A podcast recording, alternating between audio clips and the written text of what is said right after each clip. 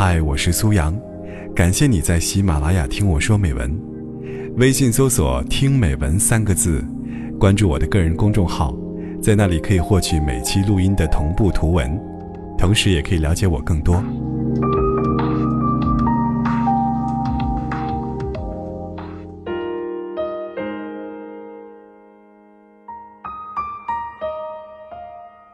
前阵子，我在微博问了一句：“你十七岁时候喜欢的人，现在还看得上吗？”好多人留言：“不行不行，看不上了，早就看不上了。”为什么呢？可能是现在才发现他不上进吧，他人很小家子气吧，他很幼稚，很多缺点。可是人生真的一言难尽啊，在你十七岁的时候。你觉得他太好了。我先讲一讲我自己十七岁时喜欢过的人吧。他这个人很正经的，喜欢把每天见闻写成小作文。高中的时候会主动读很多名著，写长长的读后感。他文笔是不怎么好的，很嫩气，冲撞的用力过猛。而我那个时候的文笔已经开始比同龄人老练了。他就偶尔会撒娇。哎，你教教我写文章啊！一听就知道是落不到实处的空话了。但就这么轻飘飘的一句，我也听得如痴如醉，心间开花。忙连声说：“好。”好像他真愿意见我似的。跟他认识一年多，没有真的在一起过。他是很懂周旋技巧的，知道适时的。用好朋友的身份打发你，让你的整颗心围着他，可是不让你靠拢。我呢，卑微的给他做过所有十七岁的女生能想到的事情：送奶茶、送书、送复习资料，各种打电话请教问题。其实只是想听他刚睡醒后软绵绵的声音。那时候我很夸张的，甚至去研究聊天技巧。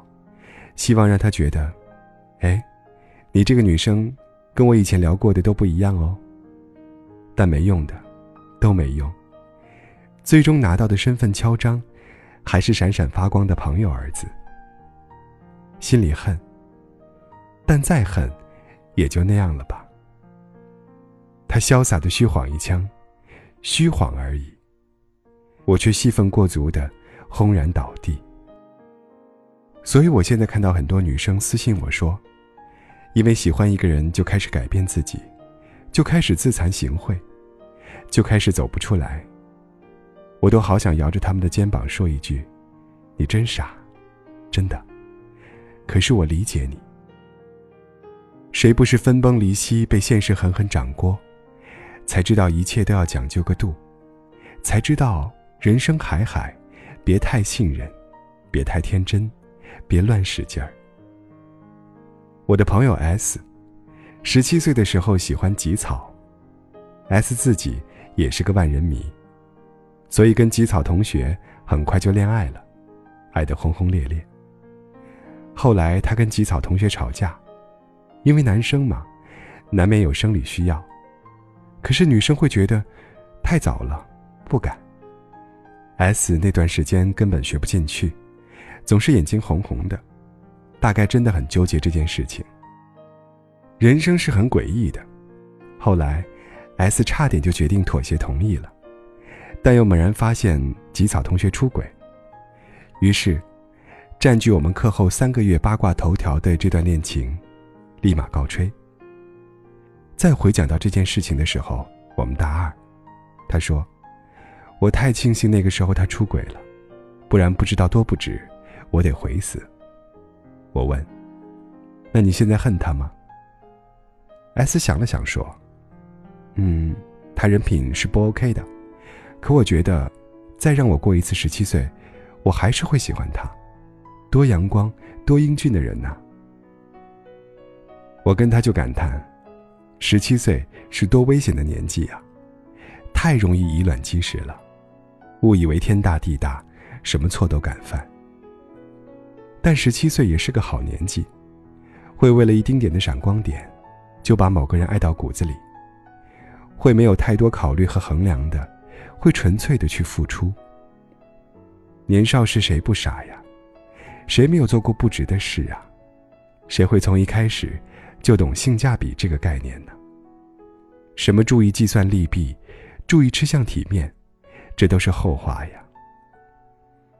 我一点也不怀念十七岁时喜欢的那个人，可是我会怀念那个时候的我自己，还有孤勇，还很简单，还有大把大把的真心，可供挥霍。